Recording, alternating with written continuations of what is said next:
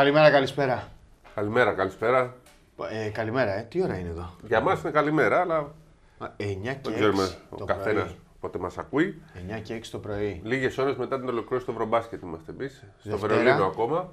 19 Σεπτεμβρίου το Ευρωμπάσκετ ολοκληρώθηκε. Άλλο ένα Ευρωμπάσκετ αφήσαμε πίσω. Και ε, στρεφόμαστε και περιμένουμε, αγωνιούμε για το επόμενο. Κάτσε ρε παιδάκι. Ναι, Κάτσε, ναι, άστο, ναι. τελείωσε. Περίμενε. Μην πάμε στο επόμενο. Εδώ ο Τρίγκας έλεγε να γυρίσουμε να δούμε, λέει, ε, φιλικά προετοιμασίες Ευρωλίγκας. Περίμενε, κάτσε. Τελείωσε. Γιατί ξέρεις τώρα το Ευρωμπάσκετ γίνεται κάθε τέσσερα χρόνια.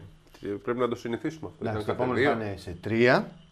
Σε τρία έχουμε μάθει πλέον 25. και, και πού θα γίνει. Ναι, ναι. Ε, Κύπρο, Λετωνία, Φιλανδία, Πολωνία και τελική φάση στη Λετωνία. Εμείς δηλαδή Κύπρο και Εμείς Λετωνία. Κύπρο και Άρα Λετωνία. αποκλειστούμε, γιατί δεν ξέρουμε ποτέ πώς θα είναι τα πράγματα το 2025.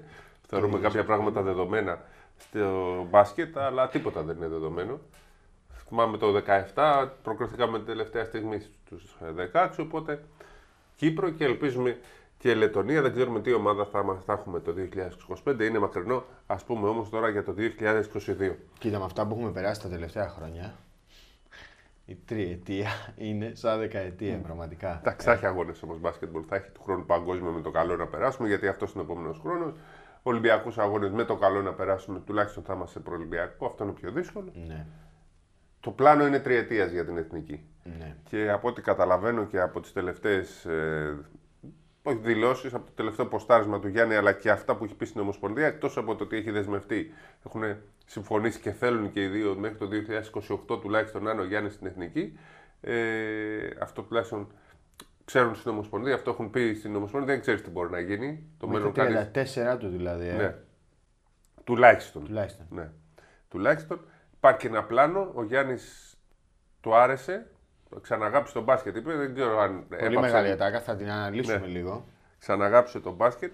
Ε, οι Έλληνες ξαναγάπησαν τον μπάσκετ. Είναι πάρα πολύ σημαντικό και πρέπει, νομίζω, είναι ευκαιρία για την επανεκκίνηση μέσω αυτής της διαδικασίας. Θα γινόταν πιο γρήγορα αυτή η επανεκκίνηση και αυτό, αυτό το πράγμα που θα προσπαθήσει όλο το ελληνικό μπάσκετ να ξαναφτιάξει το προϊόν. Θα γινόταν πιο γρήγορα αν φέρναμε μια επιτυχία, ένα χρυσό, ένα σημαίνιο, ένα χάλκινο.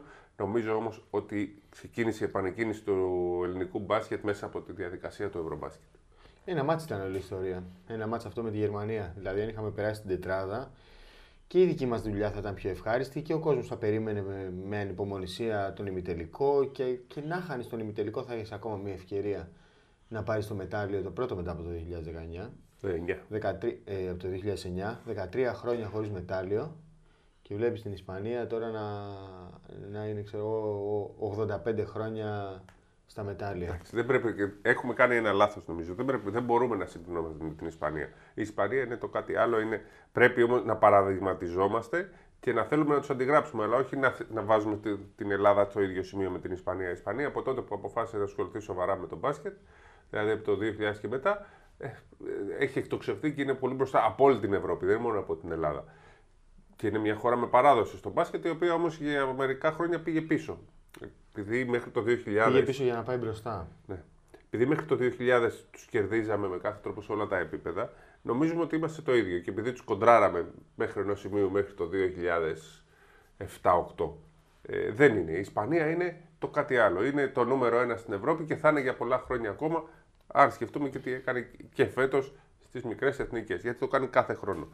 Εμείς δεν μπορούμε να συγκριθούμε μαζί τους. Όπως δεν μπορούν να συγκριθούν οι Σέρβοι, οι Λιθουανοί. ναι, κανένας, κανένας. Οι Γάλλοι παλεύουν, οι οποίοι Ναι. είναι. Μιλάμε για χώρες που είναι 50 εκατομμύρια και. Η Έτσι. Γάλλη είναι μια, μια σχολή που προσπαθεί Ναι. να ακολουθήσει την Ισπανική και ο Σκαριόλο το είπε μετά από τον τελικό. Γιατί τον ρώτησαν, ρε παιδί μου, πώς το κάνετε αυτό, πώς είστε συνέχεια στην κορυφή. Και λέει, δουλεύουμε από τις μικρές από τα, από τα, από τις μικρές εθνικές, από τα τμήματα υποδομής, δουλεύουμε με το ίδιο στυλ, με την ίδια φιλοσοφία, ακόμα και οι ομάδες, λέει, ισπανικές, δουλεύουν για την εθνική ομάδα. Αυτό δεν συμβαίνει στην Ελλάδα σε καμία περίπτωση. Και επειδή είπες τώρα για τις μικρές εθνικές της Ισπανίας, φέτος πήρανε ε, χρυσό στο under, δε- ε, ασημένιο στο under 16, ασημένιο στο under 17, χρυσό στο under 18, χρυσό στο under 20. Και, ε, Για να μην πούμε για τα κορίτσια. και τα Να κορίτσια το μιλήσουμε- ίδιο. Χάσανε Ναι, ναι. μόνο ένα στο. Πήραν τέσσερα μετάλλια και εκεί. Όχι, να πούμε και για τα κορίτσια. Ναι, γιατί Ναι, είναι η ίδια άντερ σχολή 16 είναι. το πήραν το χρυσό. Άντερ 20 το χρυσό Άντερ 18 χάσανε από τη Κιοκίτσε. Σε Τη όλους Λιθουανία. τους- Αλλιώς θα ναι, παίρνανε και ακριβώς, εκεί. Ξέρω ακριβώς. και δεν θυμάμαι τι έχουν κάνει στο παγκόσμιο. Πρέπει να πήραν και εκεί μετάλλιο. Στα Σε ένα αγόρια παγκόσμιο. στους άνδρες παίξανε και οι πέντε στον τελικό Ναι. και πήρανε τρία χρυσά και δύο σημαίνια. Αυτό δεν υπάρχει. Δεν υπάρχει. Είναι κορυφαία σχολεία όλων των Και, εποχών. και στην εθνική γυναικών είναι παντοδύναμη Βέβαια, τα βέβαια. τελευταία χρόνια. Τέλος πάντων, είναι μια τεράστια σχολεία. Αγαπάνε τον μπάσκετ, ασχολούνται. Θυμάμαι, είχα πάει το 1995-96 στη Βαρκελόνη για ένα μάτς ε, Ευρωλίγκα και που, για να γεμίσουν ένα γήπεδο σαν της Μπαρσελόνα δίνανε εισιτήρια σε σχολεία. Το μπάσκετ ήταν πολύ πίσω και δεν ασχολούνταν τόσο πολύ ο κόσμος. Έγινε Ευρωμπάσκετ το 97 στη Βαρκελόνη και ήταν άδεια τα γήπεδα. Από τότε όμως το δουλέψανε και από το 1999 και μετά και που εμφανίστηκαν και οι 80 που άλλαξαν και τη ροή, έπαιξαν σημαντικό ρόλο στο να διαφημιστεί το μπάσκετ. Ε, Καλοί παίχτε μπορούν να αλλάξουν τη ροή, γι' αυτό λέμε και εμείς τώρα για το Γιάννη ότι είναι μεγάλη ευκαιρία. Όπως μας άλλαξαν εμάς τα παιδιά που ήταν στην εθνική του 2005. Αλλά θέλει πρόγραμμα. Και νομίζω ότι η Ομοσπονδία βρίσκεται στη διαδικασία να αναζητήσει τους τρόπους για να ξαναγίνουν ε, πράγματα. Ήταν παρατημένο το μπάσκετ. Είναι σε συνεργασία και με την Ισπανική Ομοσπονδία, έκαναν συναντήσεις και με τη Γαλλική Φιλικά και συναντήσεις. λοιπά. Προσπαθούν να πάρουν ιδέες όπως κάποτε όλοι κλέψαν τις ιδέες της Ελλάδας για το αναπτυξιακό. Πάλιος αυτό δεν ε, χάλασε όλο το μυαλό του ελληνικού μπάσκετ. Τώρα πρέπει να το ξαναπάμε από την αρχή σε όλα τα επίπεδα. Ποιος είναι ο τρόπος, πρέπει να το μελετήσουν οι ειδικοί και να το βρουν.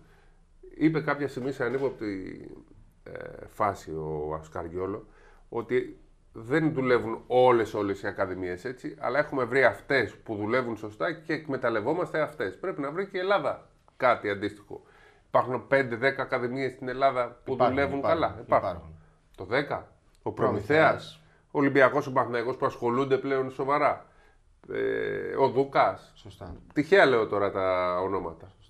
Σωστά. 5-10. Αυτή πρέπει να είναι η βάση. Μετά να υπάρχει ένα ενιαίο πρόγραμμα στην Ομοσπονδία, να υπάρχει μπάσκετ και πρέπει να φτιάξουμε και την ελληνική σχολή, ε, την προπονητική.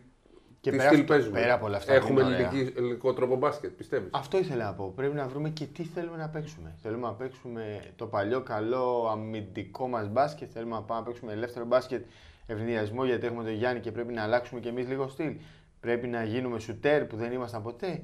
Πρέπει να αποφασίσουμε και τι θέλουμε να γίνουμε και να καταλάβουμε περισσότερο προς τα πού πηγαίνει το μπάσκετ. Δηλαδή αυτή τη στιγμή, αν μπορέσει κάποιος να διαβάσει το άθλημα και να δει πού θα βρίσκεται τα επόμενα τρία χρόνια, πέντε χρόνια, αυτό θα είναι ένα πάρα πολύ καλό βήμα για να κινηθεί προς αυτή την κατεύθυνση. Ο Σκαριόλα που δεν είναι πλέον υπεύθυνο όλων των ε, τμήματων υποδομής στην Ισπανία, αλλά προφανώς ε, το μάτι του και το, το αυτή του παραμένει πάνω από όλη αυτή τη διαδικασία. Ε, δεν ξέρω τι να πω. Η Ισπανία είναι ένα παράδειγμα που δεν μπορείς να το αντιγράψεις. Θα μου πεις και αυτοί, Οκ. φτάσαν στο σημείο να έχουν τέτοιο πρόβλημα που φέρανε, κάνανε μεταγραφή Αμερικανού. Σωστό. Δηλαδή, όχι παίχτη που έχει παίξει εκεί. Όχι πήραν απλά- μεταγραφή. Όχι απλά μεταγραφή, πήραν τον παίχτη που τους ανέβασε στην κορυφή. Μπράβο. Γιατί ο Λορέτζο Μπράουν ήταν ο MVP. Ε, να εξηγήσουμε τώρα πώς βγήκε ο Βίλερ Ραγκόμεθ. Νομίζω ότι οι Ισπανοί συνάδελφοι που ψήφισαν ε, απέφυγαν να ψηφίσουν τον Λορέτζο και ήθελαν να βγάλουν το δικό τους παιδί, το Βίλι. Δηλαδή, όποιον και να ρώτησα, όχι εσένα και τον Αλέξανδρο και. Όποιον και να ρώτησα δημοσιογράφο που να μην ήταν Ισπανός, το Λορέτζο Μπράουν είπε MVP. Ναι, αυτός ήταν Προφανώς, πραγματικός MVP. οι Ισπανοί δεν ήθελαν να βγάλουν τον Λορέτζο Μπράουν, ψήφισαν το δικό τους παιδί και έτσι βγήκε ο Ερναν Γκόμεθ. Αλλά νομίζω Θα μου ότι... πεις όμως, είναι το Λορέντζο Μπράουν προϊόν της διαδικασίας και όλη αυτή τη δουλειά που λέμε, όχι. Αλλά είναι όλοι οι υπόλοιποι Ναι. τελικά. Μια ομάδα που εμείς την είδαμε στις 9 Αυγούστου και λέγαμε αυτοί δεν θα μπουν ούτε στην Οκτάδα, μέσα σε μια διαδικασία γιατί είναι όλα παιδιά του Ισπανικού μπάσκετ. Παιδιά που παίζανε στο Champions League, παιδιά που εμείς τα βλέπαμε τόσα χρόνια στο, στις μικρές εθνικές. Πολλά τουρνέ έγιναν και στην Ελλάδα. Ε, Ο Μπριζουέλα, ο Playmaker, Ο Πραντίγια, ο Ντίαθ, ναι, όλοι. ο Ντίαθ, αυτοί, ναι. όλοι. Καλά, δεν λέω για του Ερναντον Γκόμεθ που τους βλέπαμε στην Κρήτη ας πούμε, να έρχονται συνέχεια γιατί εκεί γίνονταν τα περισσότερα τουρνουά. Ε, παιδιά της διαδικασίας του Ισπανικού μπάσκετ που δεν είχαν όμως το ταλέντο. Τους ανέβασε ένα επίπεδο ο Μπράουν και τελικά κάνανε αυτό που κάνανε έχοντας και την ψυχολογία με το μέρος τους. Γιατί Η ψυχολογία δεν είναι αυτό που Ξέρεις, με έπιασε, με έπιασε κάποια στιγμή, μη- Χάρη, ε, Βλέποντας όταν ήρθαμε στο Βερολίνο το μάτι της Λιθουανίας με την Ισπανία, περίπου 7-8 λεπτά, δεν θυμάμαι ακριβώς πριν από τη λήξη, ήταν διψήφια η διαφορά. Και πήγε το μάτι μου ακριβώς στον Καρμπαχώσα, ο οποίος ήταν πολύ κοντά μας, να ήταν απογοητευμένος και να λέω εγώ από μέσα μου, Δηλαδή, ακόμα, ακόμα και τώρα, κάθε μέρα το σκέφτομαι αυτό. Λέω από μέσα μου τον Κακομίρη τον Καρμπαχώσα είχε μάθει να παίρνει χρυσά μετάλλια και τώρα θα αποκλειστεί από τους 16. Και ξαφνικά η Ισπανία Γυρίζει το γυρίζει το διακόπτης. μάτς. Και όχι μόνο αυτό. Πήρε το Ευρωμπάσκετ. Δηλαδή, εγώ έβλεπα αυτούς τους ανθρώπους και λέω η Ισπανία δεν θα καταφέρει να πάει καν στους 8. Και όχι η Ισπανία ξεπέρασε το. Πώς μπορεί να αλλάξει μέσα σε ένα τουρνουά όλη αυτή η διαδικασία. Γιατί δεν ήταν ακόμα και στην πρώτη φάση η Ισπανία. Μου πεις πάντα στην πρώτη φάση η Ισπανία δεν παίζει καλά. Αλλά και με αυτό το ρόστερ έλεγες δεν μπορεί να το πάρει. Το πήρε Ορίμασε όμως. μέσα στο τουρνουά. Ορίμασε και το είπε και ο Σκαριόλ ότι έχουμε φτιάξει λέει, μια δεξαμενή με 12-14 παίκτες για τα παράθυρα, για τους αγώνες των παραθύρων που δεν έχουμε τους NBAs και τους Ευρωλυγκάτου.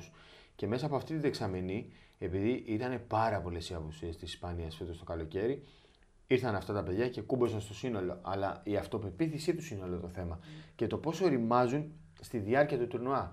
Πάω πάλι στο Σκαριόλο, γιατί ήταν πολύ ωραία η συνέντευξη τύπου μετά το, από τον τελικό και λέει ότι φέτος οδήγησα ένα αυτοκίνητο, μια Ferrari, την οποία λέει την πίεσα πάρα πολύ. Και ενώ είναι ένα ε, φινετσάτο αυτοκίνητο, εγώ δεν του φέρθηκα λέει καλά, ήμουν πολύ αγενής μαζί του. Και εννοούσε ότι φώναζε στους παίκτες του, ότι τους πίεζε, ότι τους ζητούσε περισσότερα πράγματα από αυτά που μπορούσαν. Και όλοι αυτοί είδες όμως ότι έκαναν ένα βήμα προς τα μπροστά. Δηλαδή ο Ντίεθ δεν πάει να σταθεί στην Ευρωλίγκα. Ο Μπριζουέλα, ο Πάρα, ο Πραντίγια είναι παίκτες που δεν, παί- δεν έχουν ρόλο στην Ο, ο Ευρωλίγκα. Ντίεθ είναι ένας παίκτης που οι ομάδες τον αφήνουν στα τρία μέτρα να σουτάρει. Στη- Στο Champions League έπαιζε, έπαιζε με, στη Μάλαγα αντίπαλος με το Λαύριο. Το Λαύριο Έτσι κέρδισε 20 ακριβώς. πόντους κάποια στιγμή. τη- Ναι. Λοιπόν, ο Ντίαθ ξαφνικά έβαζε όλα τα σουτ. Είχε τέτοια αυτοπεποίθηση. Όλη του την καριέρα τον θυμόμαστε ένα παίχτη να μην μπορεί να βάλει σουτ. Να είναι μέτριος στο σουτ. Τώρα τα βάζε όλα. Έπαιζε άμυνα, έπαιζε επίθεση. Κόπηκε τελευταία, κόπηκε και τον πήραν πίσω επειδή τραυματίστηκε ο Γιούλ. Είναι αυτή η Υπάρχει ιστορία. Ε, α, Κάτι αντίστοιχο είχε γίνει το 2006 με τον Καζόλ, τον Μάρκ, όπου είχε κοπεί, τραυματίζεται Θυμάμαι, ένας ναι. και τελικά πήρε τον τελικό. Μερικές φορές είναι και η ιστορία πώς γράφεται. Ε, Είναι, πρέπει- είναι, το μπάσκετ είναι άθλημα ρόλων. Αν μπορείς να, Ναι. να ανταπεξέλθεις στο ρόλο σου, είσαι καλός. Τελείωσε, ρε παιδί μου. Θα βάλεις ένα σουτ, θα βάλεις ένα σουτ, θα βοηθήσεις. Και μετά λες, γιατί εμείς να έχουμε τον Καλάθι και τον Τόρσε και τον Σλούκα και να μην μπορούμε να κάνουμε ομάδα; Γιατί το μπάσκετ είναι άθλημα ρόλων. Πρέπει ο παίκτης να θέλει να παίξει σε αυτό το ρόλο. Τελείωσε. Δηλαδή η συζήτηση τελειώνει εκεί. Ίσως δεν, μπορεί, εμείς- δεν μπορεί ο Ντίαθ να είναι καλύτερος από τον Καλάθι. Δεν μπορεί ο, ο, δεν ξέρω ποιος να είναι καλύτερος από τον Σλούκα και τον Τόρση. Δεν ίσως μπορεί και- να είναι ίσως και καλύτερος. εμείς λοιπόν θα έπρεπε. Και αυτό είναι μια τροφή για σκέψη ενώπιση των επόμενων ε, υποχρεώσεων της Εθνικής. Να δούμε και ρολίστες. Δηλαδή, κάποιοι παίχτες που ήταν των παραθύρων και ξέρουν την Εθνική, που μπορούν να παίξουν το ρόλο τους. Δηλαδή, Γιατί δεν το λες; ο Μωραήτης Έτσι. με την Τουρκία έπαιξε το ρόλο του. φυσικά. Θα μου πει, είχαμε το Λούτζι γι' αυτό. Δεν, δεν είχε αυτό το ρόλο πολύ. Αλλά και ο Λούτζις και ο Μωραήτης να χρειαζόταν. Να είχαμε κι εμείς, όπως είχαν τον ε, Ντίεθ και κάποιους άλλους, να πρέπει να παίζουν άμυνα, να μην κάνουν τίποτα άλλο. Και να πρέπει να βάζουν τα ελεύθερα. Ο Κασελάκης. Ο Κασελάκης ενδεχομένως για ένα ρόλο που. 10-12 λεπτών. Πέντε εγώ σου λέω. Γιατί πέ- και δύο λεπτά αυτό θα υποστηρίζει. Δεν σου λέω 12, πολλά είναι. Αλλά το ρόλο των 5, 10, 12 λεπτών ξέρει να τον υποστηρίξει. Καλύτερα από τον Παπαπέτρου που Ή δεν έχει οποιοδήποτε μάθει άλλο. να παίζει Ναι. 10 λεπτά. Λοιπόν, πρέπει λοιπόν και εμείς να δούμε μήπως η στελέχωση της ομάδας πρέπει να είναι με τους κατάλληλους και όχι με τους καλύτερους. Είναι εθνική. Είναι δύσκολες αποφάσεις Ναι. αυτές. Είχαμε και τους τραυματισμούς. Έτσι δεν ήμασταν έτοιμοπόλεμοι. Αλλά Να σου πέρασε. πω κάτι. Να σου πω κάτι. Τώρα, επειδή τα λέμε μεταξύ μας και είμαστε πάντα ειλικρινείς, δεν παίξαν ρόλο οι τραυματισμοί.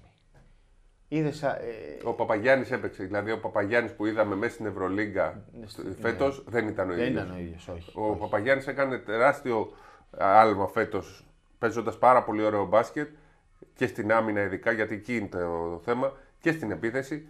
Ε, δεν μπορούσε να το κάνει αυτό στην εθνική. Δεν ήταν έτοιμος. Για φάνηκε τον στο Παπαγιάννη ματς. είναι 100% το θέμα. Φάνηκε του στο ματς με τραυματισμού. τη Γερμανία. Ναι. Φάνηκε στο ματς με τη Γερμανία. Ήταν. Εντάξει, οκ. Ναι, συμφωνώ στον Παπαγιάννη, συμφωνώ. Αλλά η πραγματικότητα ήταν ότι δεν ήμασταν αρκετά καλοί. Και εγώ πιστεύω πάρα πολύ στην, Αυτό. στην τύχη στα Ευρωμπάσκετ και πιστεύω πάρα πολύ στη βραδιά. Ε, είναι νοκάουτ. Από τη στιγμή που είναι νοκάουτ, όλα μπορούν να γίνουν σε μια βραδιά. Εμείς βέβαια στο δικό μας χάσαμε σε όλο το δεύτερο ημίχρονο, αλλά είδαμε τη Γερμανία στη συνέχεια. Δεν την αντιμετωπίσαμε και εμείς σωστά, τους αφήσαμε να κάνουν το παιχνίδι τους, αλλά αν ήταν play-off πιστεύω θα περνάγαμε. Δεν είναι όμως έτσι. Έτσι Λέω ήταν σειρά νοκάουτ. αγώνων εννοείς; Ε; Σειρά αγώνων. Ναι, να ήταν Ε, τρεις ναι, αγώνες. Ναι, ναι, δε- Ε, δύσκολα. Λοιπόν, και έτσι και η Σερβία θα παίρναγε την ε, Ιταλία και η Σλοβενία την Πολωνία, αλλά είναι έτσι τα νοκάουτ. Και χάρη, αυτή είναι η ομορφιά του Ευρωμπάσκετ. Έτσι έχουμε πάρει και εμείς τίτλους στο παρελθόν, γιατί και παλιά που εμείς, άμα ήταν playoff, να μην φυσικά, περνάγαμε. Φυσικά, φυσικά. Και το 87 να μας απέκλαινε οι Ιουγκοσλάβοι και οι Σοβιετικοί. Έτσι, όπως και να το κάνουμε. Μην, μην είμαστε. Έτσι είναι το Ευρωμπάσκετ τόσα χρόνια, γι' αυτό το αγαπάμε, γι' αυτό το λατρεύουμε. εγώ κρατάω από όλη αυτή τη διαδικασία, χάρη μου, ότι στην Ελλάδα έγινε χαμός για το Ευρωμπάσκετ. Στο μάτς με, το, ε, με τη Γερμανία δεν κυκλοφορούσε άνθρωπος στους δρόμους για την εθνική. Συμβαίνει αυτό με την εθνική, την αγαπάει ο Έλληνας στην εθνική, έχει μέσα του το μπάσκετ, πρέπει λοιπόν τώρα και το μπάσκετ να, ξανακάνει, να ξαναοργανωθεί, να ξανα, το πάρει από την αρχή, από την αρχή σε όλη τη διαδικασία του, έχοντας καλά υλικά και στηριζόμενο σε αυτά που είναι η βιτρίνα. στη βιτρίνα έχουμε δύο-τρία πράγματα τα οποία πρέπει να πατήσουμε για να φτιάξει όλη η υποδομή γιατί είμαστε στο μηδέν. Ε, παρατημένα όλα για πολλά χρόνια, τα αποτελέσματα είναι αυτά. Από τη στιγμή που ήταν παρατημένα όλα και στις μικρές εθνικές, δεν βγαίνουν παίχτες, ε, δεν, δεν υπάρχει οργάνωση. Ούτε πρωτάθλημα έχουμε, ούτε στις ε, μικρές κατηγορίες βγαίνουν νέοι παίχτες. Παίζουν οι μεγαλύτεροι. Σε τίποτα. Σε αντρικό, γυναικείο, σε όλα. Δεν, είμαστε, δεν έχουμε τίποτα. για τις μικρές εθνικές. Και μικρές εθνικές και μικρές κατηγορίε. Τις είδαμε όλες φέτος. Κάθε μία έχει διαφορετικό στυλ παιχνιδιού. Ναι, ναι, ναι. Κάθε μία διαφορετική. Ε, δεν, δεν, δεν υπάρχει δεν... στυλ ελληνικού μπάσκετ. Ναι. Οι Γάλλοι έχουν το δικό τους. Οι Ισπανοί έχουν το δικό τους. Εμείς είμαστε. Πρέπει να το φτιάξουμε αυτό. Γίνεται, πρέπει και οι προπονητές να αποφασίσουν. Τι είναι το ελληνικό μπάσκετ. Πρέπει και η Ομοσπονδία να χαράξει. Το... Θα μου πεις τόσα χρόνια δεν, δεν χαράζαμε τίποτα. Να το χαράξουμε σε ένα χρόνο. Ναι, από εδώ και στο εξής πρέπει να το χαράξουμε θα γινόταν πιο γρήγορα η διαδικασία αν παίρναμε μετάλλιο. Τώρα θα καθυστερήσει, αλλά ίσως γίνει πιο σωστά. Πρέπει να πατήσουμε στο Γιάννη, ο οποίος είναι η μεγαλύτερη διαφήμιση για το ελληνικό μπάσκετ και φέρνει παιδάκια στον κόσμο. Να πατήσουμε στην Ευρωλίγκα στις ομάδες που έχουμε και τραβάνε το, τον κόσμο. Τραβάνε το ότι πήγε ο Ολυμπιακός Φωναρφόρ ήταν μεγάλη διαφήμιση για το μπάσκετ. Να φτιάξουμε πρωτάθλημα, να τα φτιάξουμε όλα. Το θέμα ξέρεις ποιο είναι όμως, στο τέλος της ημέρας, να εντοπίσεις τα λάθη σου και να τα αποδεχθείς. Δηλαδή, αν μπεις τώρα όχι, όχι εσύ. Η Ομοσπονδία, οι προπονητές, όλοι αυτοί που ήταν γύρω από αυτήν την ομάδα και πούν ότι έχασε ο καλάθι στο φλότερ, ο Παπαγιάννης ήταν τραυματίας, ο Ντόρση δεν έβαλε τα σουτ, έτσι δεν θα κάνουμε τίποτα. Θα κάνουμε πάλι μια τρύπα στο νερό. Το θέμα είναι να εντοπίσεις ποια ήταν τα λάθη και να τα αποδεχθείς. Να τα πάρεις τα λάθη. Και να, να μόνο για το αγωνιστικό του Ευρωμπάσκετ ή γενικά για όλα. Γιατί ε, δεν κλείθηκε ο Μωραήτης και ο Κασελάκης που συζητήσαμε για το ότι. Δεν πήγαν, δεν κλείθηκαν, δεν ήταν στην τελική. Δεν στην δεκάδα, ναι, ναι.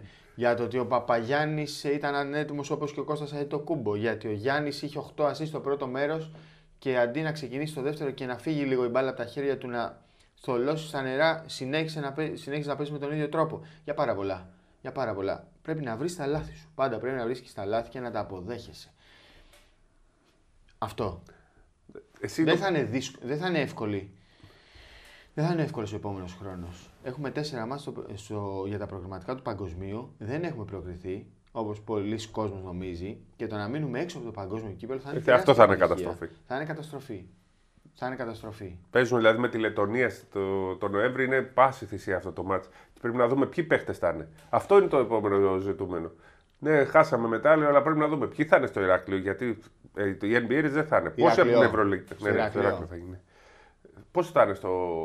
Θα είναι κανένας παίκτης της Ευρωλίγκα; Θα ξαναπάμε στη διαδικασία. Θα μου πεις και οι Λετωνοί δεν θα έχουν. Θα έχουν τον Μπέρτναντ, δεν θα έχουν τον Μπορζίγκιν, αλλά μπορούν να έχουν άλλους. Ναι. Πρέπει να δούμε λοιπόν ποια παιδιά θα μπορέσουν να αγωνιστούν εκεί. Πρέπει κάποια στιγμή να δούμε τι έρχεται από το μέλλον.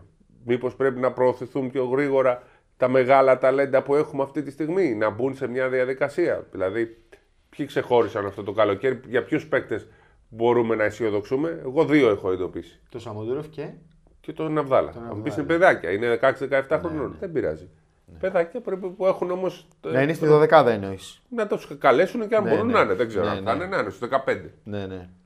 Πρέπει σιγά σιγά. Γιατί να μην ήταν, λέω εγώ, ο Αβδάλας και ο Σαμαντούροφ, καλά ο Σαμαντούροφ είναι τραυματίας π.χ. Ακόμα και στη 12 να κάθονται. Τι, τι προσφέρει ο 12ο παίκτης περισσότερο; Είναι μεγάλη συζήτηση. Πρέπει να τα δούμε όλα αυτά. Και μήπως το πρέπει να δούμε κάποια στιγμή αφού τελειώσει και το θέμα, γιατί έχουμε τον Ιτούδη για άλλα τρία χρόνια, Αυτό, για άλλα δύο εκεί χρόνια. θα πήγαινα τώρα. Εκεί Ναι, θα είναι πήγαινα. ένα ζήτημα όμως που δεν είναι επί του παρόντος, αλλά γίνεται χρόνια συζήτηση. Πρέπει να το δούμε από την επόμενη ε, Θητεία. Από την επόμενη θητεία. Μήπως έχουμε προπονητές ε, πα- ε, full time σε όλες τις εθνικές. Αντρών, γυναικών, εφήβων, παιδών και όλες τις κατηγορίες. Και κάποιον να είναι πάνω από όλους. Ναι. Κάποιον να είναι πάνω από όλους. Εκτός αν είναι ο προπονητής εθνικής ανδρών, που πάνω από όλους. Προφανώς. Ναι. Πολύ πιθανό γιατί ούτως ή άλλως όλες οι μικρές εθνικές θα πρέπει να υπηρετούν το στυλ και τη φιλοσοφία που θα, θα πρέπει Όπως να είναι ο έχει η Σκαριόλα εθνική στην ανδρών. Ισπανία. Ο, Ήταν, αν πεις ο, ναι. Καλέ- ο Κολέ δεν είναι, αλλά είναι τόσα χρόνια στην εθνική που. Ο Κολέ είναι από το 2009. Ε, αλλά είναι στην, ε, έχει ομάδα. Ε, βέβαια. Ο Σκαριόλο δεν έχει. Και ο Σκαριόλο είχε. Σκα- ήταν Σκαριόλο στους, Βίρτους, ε, Βίρτους. Α, είναι τώρα στη Βίρτους, Ναι, στη σωστά. Βίρτους. Οπότε. Εμείς ίσως να κάνουμε και αυτό. Ο Σκαριόλο ήταν και στους Ράπτορ. Πήρε πρωτάθλημα. Και ερχόταν στα παράθυρα. Ναι. Μέσα στη χρονιά. Τέλος πάντων, Εντάξει. Είναι πολλά. Πρέπει να κάτσουμε να τα συζητήσουμε όλα για να ξαναδούμε πώς θα ξαναφτιάξει το ελληνικό πρωτάθλημα. Ξέρεις τώρα το ποιο ελληνικό είναι. μπάσκετ. Αλλά είναι και το πρωτάθλημα. Πρέπει να ξαναφτιάξουμε το ελληνικό πρωτάθλημα.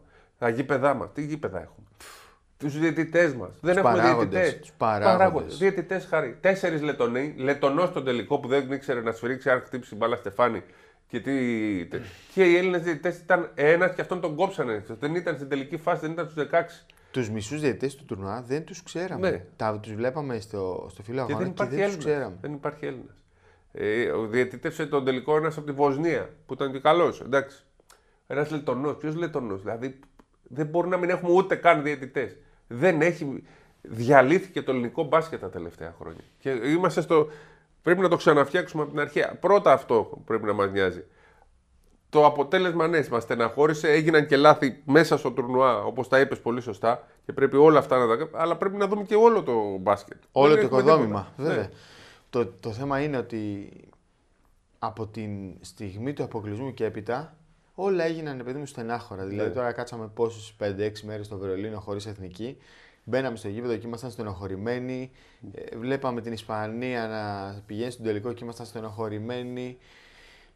Όλοι Εντάξει, μα Τώρα θες να σου πω, ήταν το όλοι- πρώτο σου Ευρωμπάσκετ. Εγώ Όλοι αυτά τα έχω μας. ζήσει τόσες πολλές φορές.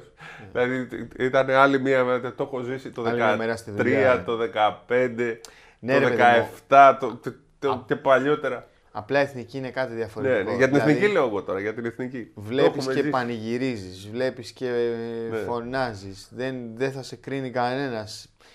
Δεν είναι Ολυμπιακός Παναθυναϊκό, ΑΕΚ ΠΑΟΚ. Είναι κάτι διαφορετικό. Και όλοι θέλουμε να πάει μπροστά. Γιατί όλοι θέλουμε να, να, να, να πάει μπροστά το μπάσκετ. Είναι, θα, Προσπαθούμε ήταν, όλοι- θα ήταν το εφαλτήριο. Δηλαδή πάντα η εθνική δίνει, κάνει την επανεκκίνηση. Και το 5 έκανε την επανεκκίνηση. Η ίδια ήταν η κατάσταση. Το και το 2005 έκανε την επανεκκίνηση. Το εντυπωσιακό ήταν ότι ακόμη και στην ήττα από τη Γερμανία είδες ε, καλά σχόλια από τον κόσμο. Υποστήριξη. Ναι. Δηλαδή στα social media δεν είδες τι έκανες ρε Τούδη, τι έκανες ρε Σλούκα. Τι έκανες... Και- Ήταν ο- όλοι μαζί με την εθνική. Δηλαδή τους έψησε αυτό που είδαν. Τους έψησε. Έψησε και εμάς. Είμαστε 30 μέρες στον δρόμο. Δηλαδή το πιστεύαμε. Έψησε τον κόσμο που ήταν στο γήπεδο και στον τελικό. 2.000 Έλληνες ήταν μέσα. Φώναζαν Ελλά, Ελλά. Ταξίδεψε ο κόσμος από την Ελλάδα για ημιτελικά και τελικά. Τους έψησε όλους. Εντάξει, και αυτό είναι, αυτό Ένα είναι η μάτς μας πρίκα. έλειψε. Αυτή είναι η Ένα πρίκα για μάτς. τη συνέχεια. Και γε- νομίζω ότι γενικά ήταν και ένα πολύ ωραίο Ευρωμπάσκετ που αναγνωρίσαν όλοι ότι ήταν πάρα πολύ δύσκολο. Είδαν ότι και τα άλλα φαβορή μείναν έξω. Εγώ γενικά, έχοντας να δω Ευρωμπάσκετ το 2017, γιατί μας τα έφερε έτσι η ζωή, να αλλάξει το σύστημα, να έρθει η πανδημία και ένα, μια διοργάνωση που σχεδόν την βαριόμασταν γιατί ήταν κάθε δύο χρόνια ε, έγινε μετά από πέντε χ- χρόνια, το, από το 17 στο 2022. Ε, ας δούμε και λίγο μόνο το ταξίδι από μόνο του. Ε, εντάξει, δεν τα καταφέραμε να φτάσουμε στον προορισμό, αλλά σκέψω ότι πριν δύο, δύο χρόνια από τώρα λέγαμε ίσως να μην ξαναδούμε αγώνα μπάσκετ και ήμασταν κλεισμένοι σε σπίτια και ήρθαμε εδώ, ο κόσμος ήρθε, ταξίδεψε, ε, η κοινωνία του μπάσκετ ήταν πάλι ενωμένη εδώ. Α δούμε τα θετικά. Ξανά είδαμε ευρωμπάσκετ, ξαναβλέπουμε μεγάλες διοργανώσεις. Ήταν μια γιορτή εδώ με πάρα πολύ κόσμο. Ε, Θα μπορούσε να έχει και περισσότερο. θα μπορούσε να έχει περισσότερο, θα μπορούσε οι Γερμανοί να δώσουν λίγο μεγαλύτερο χαρακτήρα γιορτής, αλλά ήταν, ε, ξανά έγινε Ευρωμπάσκετ. Α το κρατήσουμε αυτό. Ξανά είδαμε την εθνική μας ομάδα. Μας έδωσε τη χαρά, δεν μας έδωσε την ευτυχία, ας πούμε, την αθλητική ευτυχία, γιατί δεν είναι. ε, Για αθλητισμό μιλάμε. Απλά θα μας έκανε χαρούμενου στο κομμάτι του αθλητισμού, στο κομμάτι του μπάσκετ. Α το φιλοσοφήσουμε και ας μην μείνουμε μόνο στο αποτέλεσμα. Πολύ σωστά τα είπες, πρέπει να βάλουμε Γιατί δεν ήταν κάποιοι παίκτες, γιατί ήταν άλλοι, γιατί παίξαμε έτσι, γιατί στην άμυνα ε, είχαμε αυτή την τακτική, όλα όλα αυτά, να μην τα ξανακάνουμε, να είναι οδηγός για τα επόμενα, αλλά απ' την άλλη να φτιάξουμε και τον μπάσκετ, να ξανά είμαστε πάντα στις διοργανώσεις. Φαντάσου να μην είμαστε στο παγκόσμιο. να, είμαστε όχι, στο, όχι. Να, είναι πάντα η Ελλάδα, να το ζούμε αυτό όσες μέρες κρατάει, να προσπαθήσουμε να πάμε και στους Ολυμπιακούς, να εκμεταλλευτούμε τον Γιάννη που την αγαπάει την εθνική και την... για πρώτη φορά εγώ θεωρώ ότι ήταν τόσο χαρούμενος παίζοντας στην εθνική, τόσο το ευχαριστήθηκε. Τις άλλες φορές δεν το έχει ευχαριστηθεί. Και είναι, θα είναι συνέχεια εδώ όσο αντέχουν τα πόδια του, όσο είναι υγιή. Γιατί μπορεί κάποια στιγμή να κουραστεί. Αλλά Πέρα. νομίζω τα επόμενα δύο αν είμαστε θα, στο παγκόσμιο θα είναι. Το 2024, αν καταφέρουμε να προκριθούμε στα ξέρεις καλύτερα, θα είναι. Παίρνω την πάσα και λέω ότι δεν πρέπει να το θεωρούμε δεδομένο για το επόμενο καλοκαίρι. Η χρονιά του ξεκίνησε 1η Αυγούστου, ενδέχεται να τελειώσει τέλη Ιουνίου. Δεν πρέπει να τον θεωρούμε δεδομένο για το επόμενο καλοκαίρι. Ε, και η χθεσινή του βράδυ Κυριακής, γιατί κάποιος μπορεί να μας ακούσει.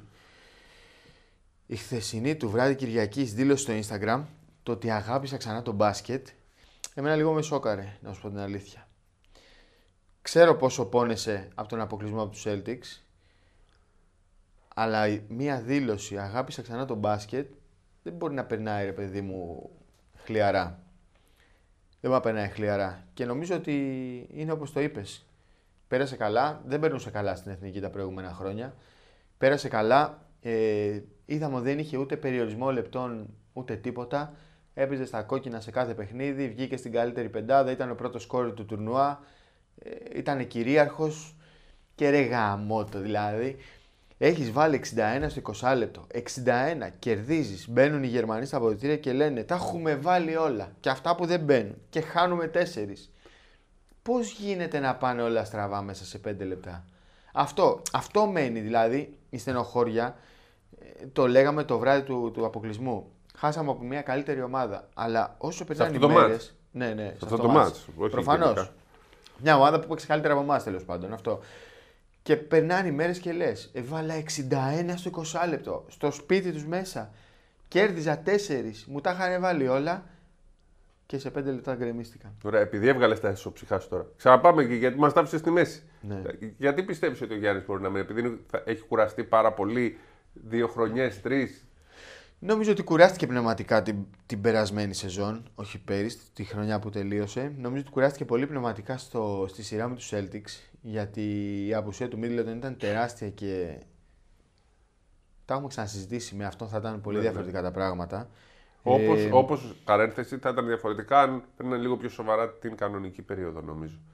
Φέτος. Δηλαδή το υποτίμησαν. Το υποτίμησαν και πήραν λάθος θέση. Πρέπει να, να πηγαίνεις όσο μπορείς πιο ψηλά, για να, αν μπορείς. σω ήταν ένα καλό μάθημα και για αυτούς. Ε, η χρονιά του ξεκίνησε, ξαναλέμε, 1η Αυγούστου και σε λίγες ημέρες θα είναι στο Ντουμπάι για τα πρώτα φιλικά των Bucks. Οπότε θα πρέπει να δούμε και πώς θα μπει στη χρονιά και με, με τη διαχείριση. Άλλη πολύ μεγάλη. Λες οι Bucks τώρα ε, ίσως να μην τον αφήσουν δεύτερη χρονιά ε, συνεχόμενη δεν νομίζω ότι θα παίξει πρωτεύοντα ρόλο το τι θέλουν οι Bucks. Πλέον ο Γιάννης αποφασίζει για τον εαυτό του, έχει το στάτου για να αποφασίζει για τον εαυτό του, αλλά είναι πολύ μακρινό. Είναι πολύ μακρινό. Ναι.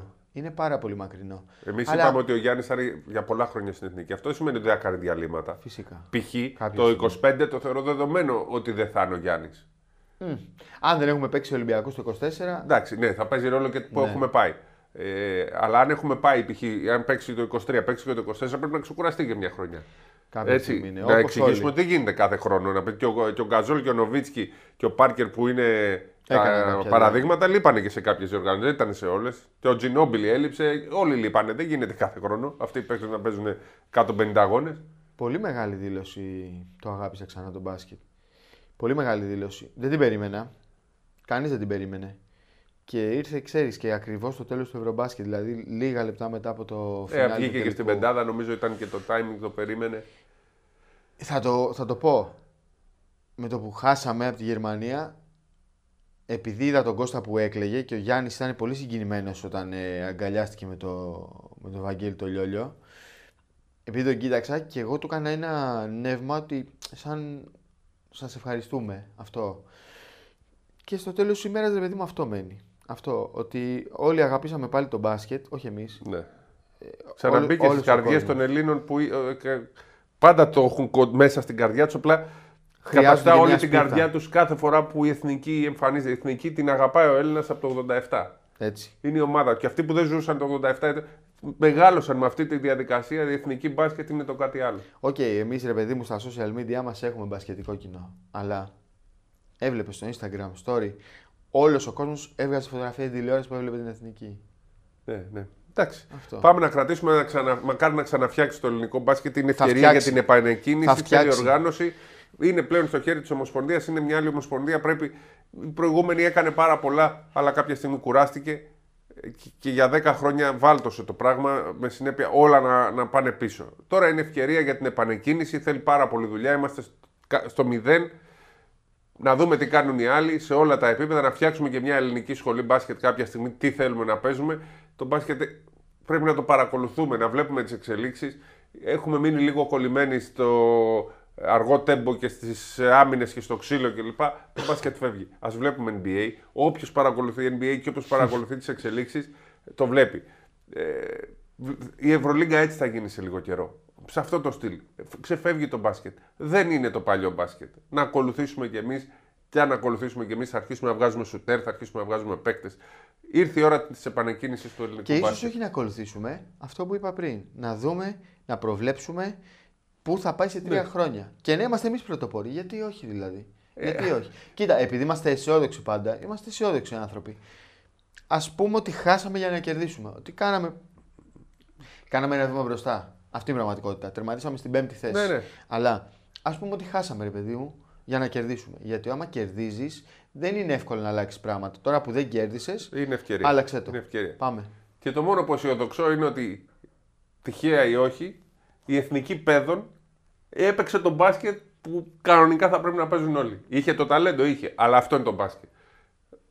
Α, ίσως να, να- να έχουμε μια φουρνιά που μπορεί να αλλάξει και αυτή το. Τους, να μην τους φορτώσουμε άγχος, αλλά νομίζω ότι πρέπει να, είναι, να κρατήσουμε και το καλό. Αυτό που είδαμε. Υπάρχει, υπάρχουν μπασκετμπολίστες ασχολούνται. Να τους μάθουμε σωστά το μπάσκετ, να, να υπάρχει ένα κοινός τρόπος, να φτιάξουμε και εμείς τη φιλοσοφία μας, να φτιάξουμε τις μικρές εθνικές ομάδες, να τα φτιάξουμε όλα από την αρχή, η, η εκκίνηση να γίνει από του χρόνου και να ξαναδούμε κάτι πολύ ωραίο. Μακάρι, για όλο το ελληνικό. Να φτιάξουμε και το πρωτάθλημά μας, να φτιάξουμε τις υποδομές μας, να φτιάξουμε την Α2, τη Β' Εθνική, τη Γ' Εθνική, το μπάσκετ γυναικών, όλα να τα ξαναφτιάξουμε και ας είναι η αρχή αυτό, το- αυτό εδώ που είδαμε εδώ. Το, το, το Ευρωμπάσκετ του 2022 για την επανεκκίνηση του ελληνικού μπάσκετμπολ. Δευτέρα πρωί σας μιλάμε από το Βερολίνο. Ε, Ξεκινάμε το ταξίδι της επιστροφής με τον Χρήστο τον Πανάγο, τον Αλέξανδρο τον Τρίγκα, τον Παντελή τον Διαμαντόπουλο, τον Νίκο τον Φαφαλιό. Πέμπτη απόγευμα θα είμαστε στη βάση μας. Από Παρασκευή επιστρέφουμε σε κανονικούς ρυθμούς. Αυτά. Πολύ ωραίο το ταξίδι. Θέλαμε κάτι παραπάνω, αλλά όπως και να το κάνουμε, ζήσαμε ένα Ευρωμπάσκετ μετά από ένα καιρό πανδημίας. Σας το θυμόμαστε και αυτό. Α θυμηθούμε πόσο ήμασταν στεναχωρημένοι μέσα στα σπίτια μας. Πιστεύαμε ότι δεν θα ξαναδούμε μεγάλη διοργάνωση. Είδαμε μια μεγάλη διοργάνωση. Έρχονται πολλά ακόμα. Υγεία να υπάρχει. Δεν και άμα αρρωστήσαμε. υπάρχει, ναι, άμα υπάρχει υγεία, όλα μπορούν να γίνουν. Αυτά. Καλημέρα σας, καλή εβδομάδα. Ε, καλό φθινόπωρο πλέον και επίσημα. Γεια σας.